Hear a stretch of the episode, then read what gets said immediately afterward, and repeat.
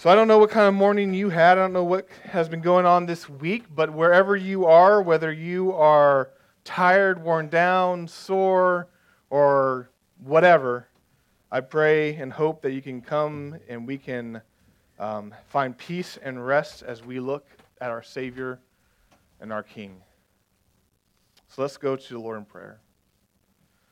Dear Father, thank you so much for this day when we can gather together and worship you. Lord, we thank you so much that we can gather and read your word and know you and see who you are and understand you and see what you've done for us. So, Lord, I pray for this time as we open up your word that it speaks to us, that it um, becomes clearer in our minds and can move in our hearts so that we can see you all the more clearly and respond to what you've done. Lord, we love you, we seek you, and we pray all these things Jesus' name, amen. It's the cliche beauty pageant answer. It's what the secular world sings about come Christmas time. And it's really a longing of all human beings everywhere world peace. Peace with this world. Because people look and they see that this world is not how it's supposed to be. They see a world that is in conflict, in a world where there's strife, in this world where people do not get along. And so we all naturally long for peace, world peace, and peace in our own life. And this is really pointing to a deeper reality, which is a estrangement from our Lord, our God, our Maker. The very fact that humanity has fallen into sin and has broken that relationship with our Creator, our God, means that there's no peace anywhere to be found because fundamentally we are broken people. But the Bible comes with a promise, and this promise is written through every page of the Bible. In the Old Testament, it's called shalom, and Jesus brings this, this promise that there can be peace. There could be peace with God, and there can be peace in our own lives. This is why when Jesus is born, what do the angels uh, proclaim in song? Glory to God in the highest, and on earth peace among those with whom he is pleased. Pointing that Jesus is really the fulfillment of this promise of peace that God brings, that we can have peace with our Creator. And that's fundamentally humanity's biggest need because ever since Adam and Eve took that bite, we have not had peace anywhere. For we don't have peace with God because we are sinners and God is holy and he cannot relate to sinners like us. And so we can't have our relationship with God is broken, it's estranged. We have this gap existing between us and him that we cannot bridge. And so we don't have peace. And that flows over into our relationships with one another. And so we don't have peace with each other because we want to be our own God and we want to look out for our own selves first. And so that relationship strains all because we don't have peace. And on and on, everywhere we look, we can see how we do not have peace, but we want it, we crave it, and we need it. And so when we come to the Gospel of John, we see Jesus making it very clear that he brings that peace. Fundamentally, peace that starts with God, but then a peace that flows into every other aspect of life. And so, if you have your Bibles, I invite you to turn to John chapter 16 as we dive into the Word of God. And we'll be starting in verse 5. And this is again um, the last kind of discourse that Jesus has with his disciples before he's arrested um, in the upper room. And so he's talking to him, and he's continuing this conversation. And he's talking about how he's saying these things to them from the beginning, because, uh, and he's, he's with them. But in uh, verse 5, it says, But now I'm going to him who sent me. And none of you ask me, Where are you going? But because I have said these things to you, sorrow has filled your heart. Nevertheless, I tell you the truth. It is to your advantage that I go away, for if I do not go away, the Helper will not come to you. But if I go, I will send him to you, and when he comes, he will convict the world concerning sin and righteousness and judgment. Concerning sin, because they do not believe in me. Concerning righteousness, because I go to the Father and you will see me no longer. Concerning judgment, because the ruler of this world is judged. I still have many things to say to you, but I but you cannot bear them now. When the Spirit of truth comes, he'll guide you into all the truth, for he will not speak on his own authority, but who, whatever he hears, he will speak, and he will declare to you the things that are to come. He will glorify me, for he will take what is mine and declare it to you. All that the Father is, has is mine. Therefore, I said that he will take what is mine and declare it to you.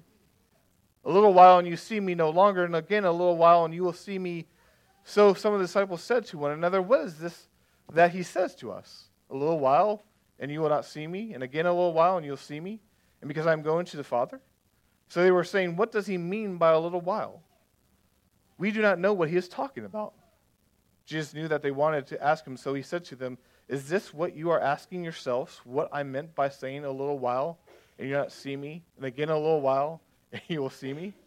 Truly, truly, I say to you, you will weep and lament, but the world will rejoice. You will be sorrowful, but your sorrow will joy, turn into joy. When a woman is giving birth, she has sorrow because her hour has come. But when she has delivered the baby, she no longer remembers the anguish for joy that a human being has been born into the world. So also you have sorrow now, but I will see you again, and your hearts will rejoice, and no one will take your joy from you. And that day you will ask nothing of me. Truly, truly, I say to you, whatever you ask of the Father in my name, you'll give, he'll give it to you. Until now you have asked nothing in my name. Ask, and you will receive, that your joy may be full. I have said these things to you in figures of speech. The hour is coming when I will no longer speak to you in figures of speech, but will tell you plainly about the Father. In that day you will ask in my name, and I do not say to you that you will ask the Father, I will ask your Father on your behalf. For the Father himself loves you, because he has, you have loved me and have believed that I come from God. I came from the Father and have come into the world, and now I'm leaving the world and going to the Father. His disciples said, Ah, now you are speaking plainly and not using figurative speech. Now we know that you know all things and do not, uh, do not need anyone to question you. This is why we believe that you came from God. Jesus answered them, Do you now believe? Behold, the hour is coming, indeed it has come, when you will be scattered, each to his own home, and will leave me alone. Yet I'm not alone, for the Father is with me. I've said these things to you, that in me you may have peace. In this world you have tribulation, but take heart, I have overcome the world. We read this last section of Jesus' uh, farewell discourse, and what we see from it is that in a troubling world, we can have peace with our perfect God. That's what Jesus is teaching us that in a troubling world, we can have peace with our perfect God. It's building to that. What he's leading them through, what he's talking to them about, is all building to this great statement that we can have peace in Christ. That he's promising them what's about to happen, and he's leading them and explaining what is going on. But it's all building to this statement that we can have peace with God, and that peace with God changes everything. In a troubling world, we can have peace with our perfect God. And so let's just go through this passage and see how it builds towards this fundamental understanding that we can have peace with our God. And we see first it talks Jesus talks out and he says, we can have peace. Why? Because the Holy Spirit's coming and the Holy Spirit is going to be at work. And that should give us peace. In fact, Jesus says, it's better that I leave because if I don't leave, the Holy Spirit won't come. And it's better for the Holy Spirit to come to be with you than if I was going to be here with you. And that can kind of conf- uh, confuse us because what would make it better for Jesus to leave? Why would it be better for Jesus to go away? Now, we understand on this side of the cross that's better because through him going away, he's talking about his, his death and his resurrection, and that he saves us for him going away. But we also understand that the Holy Spirit, when it comes, is not limited physically like Jesus was, but it's now with every disciple, everywhere, at every moment, empowering them to live for Christ. And so he says, It's better that I go away. Why? Because the Holy Spirit can come, and when he comes, he's going to take what I have done here locally, and he's going to turn it into a global enterprise. That he's going to empower people to go out to every ends of the earth, to spread the good news and the truth of who I am. So he says it's better that I go away so that you can receive the Holy Spirit. Michael Horton, who is a, a theologian author, says it like this. He says, Jesus' farewell discourse, this John 14 through 16, is all about trading places. As it unfolds, we begin to see more clearly the importance of the difference that the Spirit, uh, that the Spirit is and makes in the work that he shares with Jesus. Jesus impresses upon the hearts of his confused and fearful disciples that his departure is a net gain. We need Jesus Christ enthroned in our glorified humanity at the Father's right hand, ruling and subduing the enemies of his kingdom and interceding for us. But we also need the Holy Spirit to accomplish what only he can do to work within us to bring about repentance and faith and to intercede within us so that we can relate to the Father in joy as adopted children rather than in fear. We need the Son interceding on our behalf. We need the Spirit to come empowering our ministry. We need both of these, and Jesus says it's better that this happens than if I was going to stay here with you. And when we come to our lives right now, if you are a believer in Jesus Christ, this promise still is true for you. That means we have the Holy Spirit. Sometimes we can gloss over this and we go about our lives as if nothing has happened. But fundamentally, something has happened that's changed you from the inside out. For when you come to know Christ, you have the Holy Spirit living inside of you. You have the Holy Spirit working out of you. You have the Holy Spirit empowering you to live for Christ in everything that you do. It's an amazing fact that we have that same promise that He gives His disciples in that upper room. That when we think about that, we should have tremendous peace because no matter where we are, no matter what's going, we're going through, no matter hardships we face, we know this truth that we have the Spirit just like the disciples do and did. And so we have that peace. But furthermore, we know that the Spirit is at work.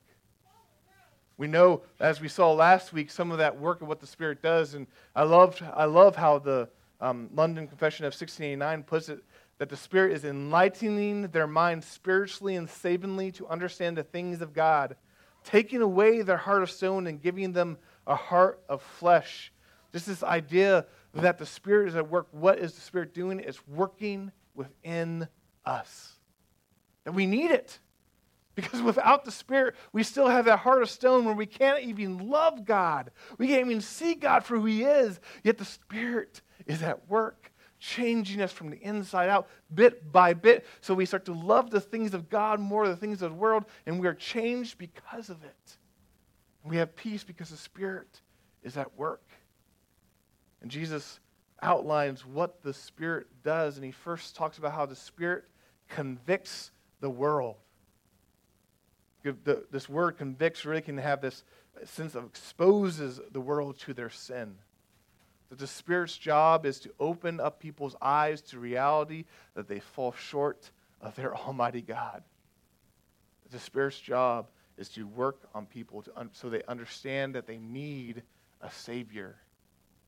So Jesus says, the Spirit convicts the world in regards to sin because they don't believe in me, he says. The Spirit is, shows people, again, the truth of who Jesus is and says, You don't believe in the Savior of humanity. Showing people that they, without Christ, are lost. Showing, exposing them for their lack of belief. And that this is really a gracious move on the Spirit because it shows us our need, our need to respond, our need for, for a belief in our Savior. Spirit exposes our sin. If, you, if, you have, if you've been a Christian for any length of time, you probably have felt this where you almost woke, woken up one morning and you have just felt a more weight on your life because you realize again, seemingly sometimes for the first time again, that you don't measure up, that you have this sin in your life that you haven't battled yet, that these things weigh on you and that we can remember we go to the cross and know that they're gone, but they're still the same. We see this reality that we don't measure up, and we look around and we see all these people who don't believe, and they seem to be skipping through life merrily because nothing is affecting them. And that's because the Spirit's at work in our life, exposing the fact that we need to be living and following God. And so we should be thankful for that, that His gracious work is in our heart, moving us to follow Him all the more. But the Spirit doesn't just convict us of sin, it convicts us of righteousness, which is a funny turn of phrase when we read this statement of Jesus. What does it mean the Spirit convicts us of righteousness? Well, it means that the Spirit is working in us to show us that no matter what good we do, if we do it for our own motives or for our own gain or for our own benefit, it's not good. That the only good works that truly matter are the ones done through the power of the Spirit. The only righteousness that really we can count on is not our own righteousness, but on Jesus' righteousness. And so, too often, we run to our own things and we think, man, I'm pretty good. I got it together, don't I? Look at me. People like me. I'm smart enough. I'm nice enough. Things seem to be going well for me. We look at our own things and we say, This makes me right, right? And Jesus says, No. The only righteousness the only right standing before God that we can count on, that we can be saved by, is the righteousness that comes from Christ. And so we see again the Spirit's convicting us in terms of righteousness, and then finally the Spirit convicts the world in terms of judgment. Pointing again that the world has some pretty bad judgment. The world can look at Jesus and not see who he is. That the world can look at their own life and at their own way of living and say, we want to walk this way, and it's pretty bad. And so the Spirit convicts the world on their own judgment, on how they see how they're supposed to live, how they see right and wrong, how they see what's good and what's bad. Christians can get in trouble here because we try to play the role of the Holy Spirit in some people's lives where we want to come in and we want to kind of lay the things straight for them and say, no, this is good, this is bad, this is right, this is wrong. You should do this. And we start telling them how to live rather than relying on the Spirit to change their heart to then live for Christ. And so we see again, this, Jesus remind us the Spirit is at work. And so we have peace. It's not your job to change someone how they live. It's not your job to to get someone right. The Spirit does that. The Spirit is convicting. The Spirit is working. It gives us peace to know that when we share and when we love, and yes, and when we confront, the Spirit can be at work moving people's hearts to know who Christ is. And they can convict them of the truth. So we see the work of the Spirit, but we also see the work of the Spirit as that it guides us in all truth. That's what the Spirit does. It takes what Jesus has spoken, it takes what Jesus did, and now applies it to our hearts and to our minds. That's his job. It points a big spotlight back on Jesus and says, Remember what he said? Remember what he taught you? Remember what he did for you? And so, whenever we are talking about the Spirit and we seem to, um, maybe some people might talk about some of those extra bits they might receive from the Spirit, those are really just a filling out of the truth of who Jesus is. And it's funny because when we start talking about the Spirit, a lot of people like to go towards the emotional end of the spectrum. That how do we know the Spirit's at work? Well, I just really felt it. I really felt a joy, or I really felt a peace, or I really felt something, or, you know, I have that emotion of it. And that's true. The Spirit does move through emotions. But when we read this, the Spirit moves through the truth of who Jesus is. And how do we know when the Spirit is present in a worship service? How do we know when the Spirit of God is present during a Bible study? How do we know when the Spirit of God is present when our conversation? is when Jesus is proclaimed as Lord and Savior. When the things He spoke to us are now applied back to us, that's how we know Jesus is present. And the Spirit is present. I love, again, how Michael Horton says this so well. When he says, We can be certain, we can be therefore certain where the Spirit is active in power, is wherever Christ is being proclaimed in his saving office for the forgiveness of sins, justification, and adherence of a, in the new creation. How do we know the Spirit is present and that work? Christ is being proclaimed. The things that He spoke to us and did are now being applied to us. Another way of saying it is another quote by H.B. Charles Jr. that says this Is the will of God to have the Spirit of God use the Word of God to make the children of God look like the Son of God? I like how he says that a little better. Because it is true. The will of God in our life is for the Holy Spirit to use the Word of God, the things Jesus said and taught and what He did, now to make us, the children of God, to be more like the Son of God. And so that's how we know the Spirit is, is present in that work and how is that He's proclaiming this joy, and that gives us peace because we know that we on our own cannot be like Jesus. We on our own cannot get our life in order. We on our own cannot do these things, but yet the Spirit comes and it gives us peace that He's moving in our lives. But that's not the only peace we have from this passage. We also have a peace because there's a promise of joy. That even in the midst of sorrow, we have a promise that there's a joy that awakes us. Jesus is talking to his disciples, and he says, In a little while, I'm going to be going, but in a little while, I'll be back. And I love that passage because it repeats that phrase like four times because his disciples just don't get it. They say, What is he talking about? In a little while, I'm going to be gone, and then in a little while, I'm going to be back. Jesus is looking ahead and he knows how this night is going to end. He knows he's going to be arrested. He knows he's going to be tried. He knows that come that next morning, he's going to be crucified upon a cross. And so he says, In a little while, I'll be taken away from you. And you're going to have sorrow.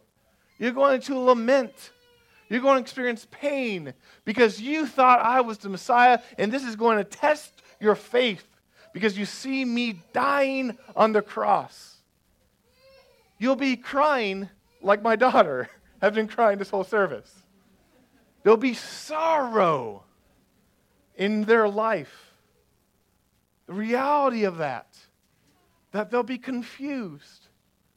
They'll be wondering what happened. And he says, You'll have sorrow, but yet I will be with you again, and then you'll have joy. He says he's coming back to life. He's promising his resurrection where they will see who he is and they'll know that their belief in him is vindicated and that they were right and that he is the Savior, that he is the Messiah. And so he says, in a, in a little bit you'll have sorrow, but then you'll have joy that is going to be so much greater than the sorrow that you have, that you had. And he uses this illustration of a woman giving birth. Now, Paul never get, um, Jesus never get birth, but he, I think he knew. He's Son of God. He knows how that goes for, down for women. I don't. I've seen it happen. Uh, and I love how moms like to talk about with their kids. You know, they say, I, I was in labor for 72 hours for you. And they kind of jokingly, hopefully jokingly, remind their kids of the pain and sorrow they went through to bring them in this world. But I like to think I'm sure I'll be corrected by parents and moms. But I like to think they jokingly like say that because it's a lovingly way to remind their kids that the pain, that labor, was worth it. That that sorrow that you experience during labor is worth it when the joy of a new human being is now in your arms. And that is what Jesus is saying and reminding us that the pain and sorrow that his disciples are going to experience is going to be worth it when they see Jesus back in the flesh, alive after dying, his glorified body. And there's a pattern here that I think is true for us as well.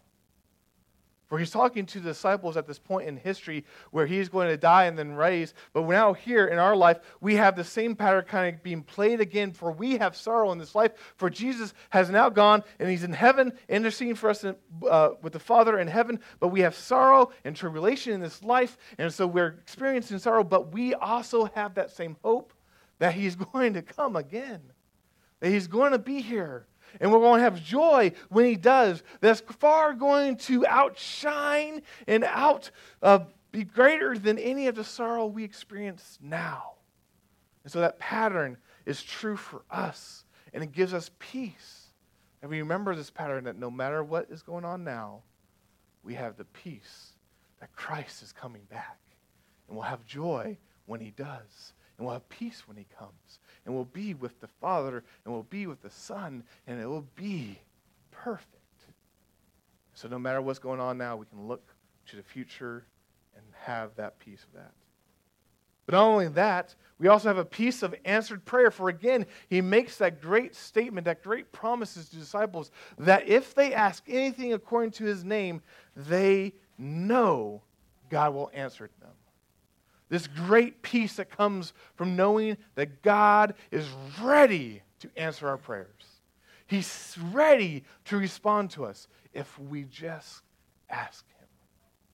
He's reminding them again of that great aspect of the Christian faith that we can have communication with the Almighty God.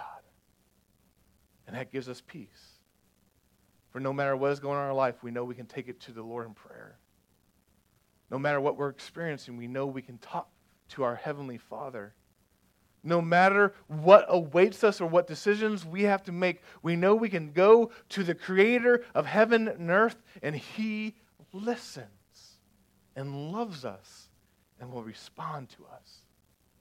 That we have the truth that the Holy Spirit is with us and interceding for us, as Romans 8 tells us, that even when we don't have the words to pray, the Holy Spirit is at work interceding for us and, supplying those words to the Father.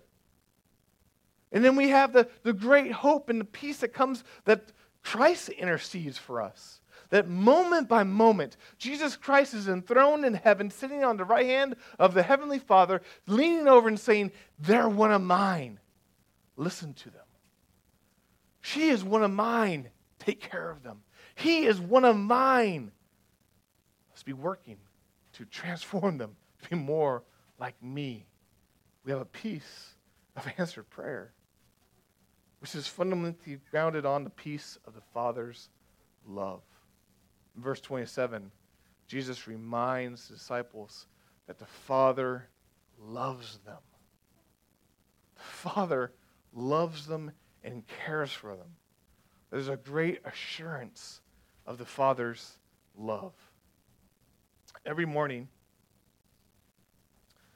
uh, when I get up and I, I get my son ready for school, I'm talking about you, uh, I pick him up he grabs my neck, I pick him up, and I carry him downstairs. He doesn't like school. He doesn't like getting up in the morning. Who does? But I imagine that this simple act, some might call babying him, but simple act of loving him and reassuring him of my love helps him get ready for the day. And as long as he'll let me do it, I'm going to be doing it. Now, that means carrying down an 18 year old down the steps I'll have to start working out more. But it's the same fact that we have the most amazing Father. We have God Almighty, the creator of heaven and earth, who formed the stars by name, who, who knows us and, and, and and formed us in our mother's womb, who created our inmost being. We have the most amazing Father who cares for us and loves us, and we know that. And if we know that and firmly believe that, we have peace because we know who our Father is. We know how our Father is at work. We know how He's going to be carrying us through whatever we're going through and carrying us through our life and our day. But then we also have the peace of belief.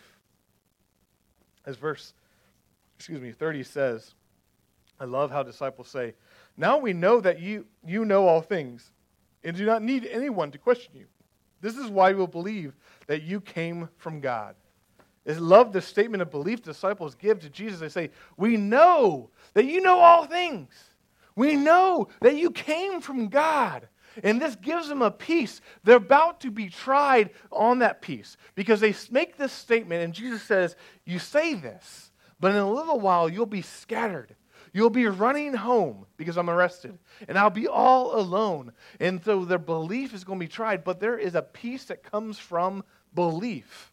Because when we believe something is true, at the core of who we are, if we fundamentally know this is true, no matter what the world throws at us, no matter what we experience, we can stand on that belief. And we know that will not be shaken because it's founded in who Jesus is and who God is. And we have peace, and we can live in that peace. In an ever shifting culture, we need to grab on to a peace that comes from belief.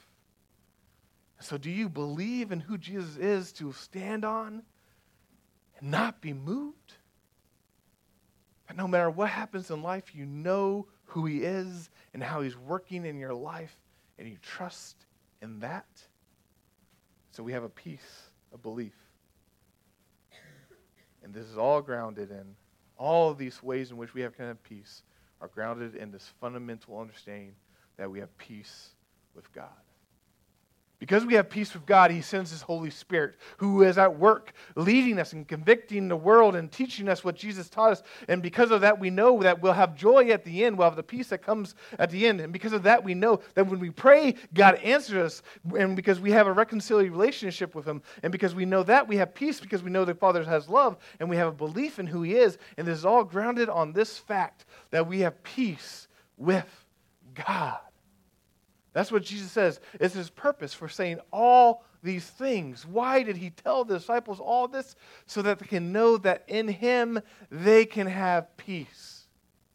That in Jesus Christ we can have peace. Fundamentally, first, we have peace with God. I love how Paul says it in Romans uh, 5. No, that's not it in Romans 5 when he says, Therefore, since we have been justified by faith, we have peace with God through our Lord Jesus Christ. Because we know Jesus, because we're in him, because he saves us, we now fundamentally have peace with our Almighty God. And that means we have peace in this world. And he says, In this world you'll have tribulation. I don't know if there's a more understated sentence you can think about. In this world, you will have tribulation. Yeah, we experience that every single day in the trials, some in the hardships. We know the reality that this world is not how it's supposed to be. And in this world, we'll have tribulation. But why do we have peace? Because Jesus has overcome the world. Why do we have peace? Because Jesus is the victor. Why do we have peace? Because on that cross, when he died, he took our sins upon himself and gave us his right standing so that now we have peace with our God and our Almighty Father loves us and cares for us and is moving all of creation so that we grow more and more like his Son. We have peace because Jesus has saved us. We have peace because Jesus has reconciled us to the Father. We have peace because now we know that no matter what happens in the troubles and the tribulations of this world, we can know that God loves us through his Son and that he's working in our lives through Jesus. I love how R.C. Sproul says this. This isn't because we have power, we have power to beat the world. We don't is because he overcame the world for us. Why do we have peace? Because Jesus overcame the world. He is the victor, and he brings us along in his victory. In a troubling world, we can have peace with our perfect God. That's the truth of what Jesus is speaking to his disciples. And what does that mean for us? That means if you know Jesus Christ, let the peace of God flow in all aspects of your life. If you believe in Jesus Christ, that means when you go to work, you have an understanding that that job, that position, whatever you're doing is not the end all, be all, but that you have a peace that actually can trump whatever is going on in your workplace, and that you rely on His peace even in the midst of all the pain that work can give you that in family, it can be hard to have peace. We know that to be true. For when family comes, it seems like conflict comes. But when we lead our whole family together to rest in the peace of God, we can be assured that maybe, hopefully, and assuredly, the peace of God starts working in our family and bringing us back together, reconciling us. Then our worries, as we get anxious, as we look around our world and we get confused, we have a peace from God that calls us to look back to Christ and look back to the Father who loves us and is working for us. That in our stress, when we think we don't have what it takes to hold our life together, we have a peace that allows us to let go and admit I don't have what it takes to hold my life together, but only the peace of God, which transcends all understanding, can guard me in Christ Jesus so I know that He can give me a peace even when I'm stressed to the max. Then relationships. When we like to hold grudges, when we like to hold on to anger and hurt, we have a peace that forces us to look back again to the cross, where we see our righteous God saying, I am not content to hold a grudge against you, but I'll send my son to take it away so that I can have a relationship again with you. How could we then hang on to things that have hurt us? We have a peace that changes our relationships. We have a peace that causes us to look at the future with expectation with hope.